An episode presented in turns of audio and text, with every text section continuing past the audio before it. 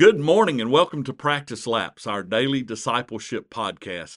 I'm Chad Ballard, lead pastor at Mount Vernon Baptist Church. This morning, I want to talk to you about the reality of heaven.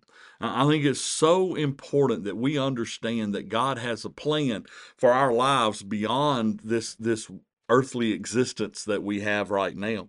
And and in a very favorite, I use this this passage a lot at at uh, funeral services, and and I love this though because it talks about Jesus preparing our place in heaven. In John 14, beginning in verse one, Jesus says, "Do not let your heart be troubled. Believe in God. Believe also in me." In my Father's house are many dwelling places. If it were not so, I would have told you, for I go to prepare a place for you. And if I go and prepare a place for you, I will come again and receive you to myself, that where I am, there you may be also.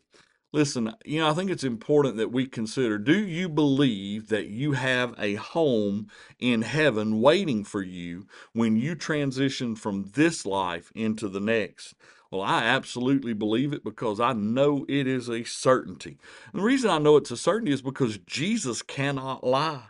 Jesus is truth incarnate.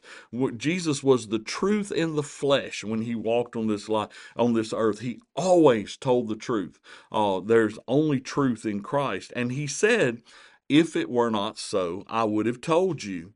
Let me tell you what I believe. I've been following Jesus since I was 15 years old. I'm, I'm 56 now. So for 41 years, I have followed Jesus.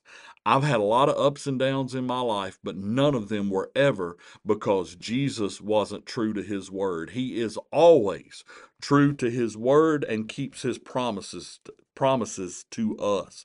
And if G- Jesus would not let the hope of heaven go on beating inside our hearts if it were a simple lie, Uh, or, or a superstition or just some fond delusional thought that we may have. You see, for many of us, I think heaven maybe has become just a state of mind. it is not just a condition, it is a place so real that Jesus is there in a literal resurrected body there is a body in this place called heaven. It is his resurrected body. Heaven is a place on God's map.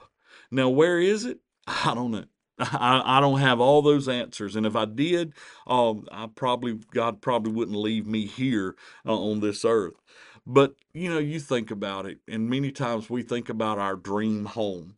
If you've never thought about what your perfect home would be like, heaven is it. There is nothing that could be more perfect than a place that our Savior, who loves us more than we love ourselves, who intimately cares about each one of us, and has gone and designed a place for us to spend eternity. What a wonderful hope that is. There's a hope that we ought to keep in front of us as we move forward. That's today's practice lap. I hope it helps you to run the race well.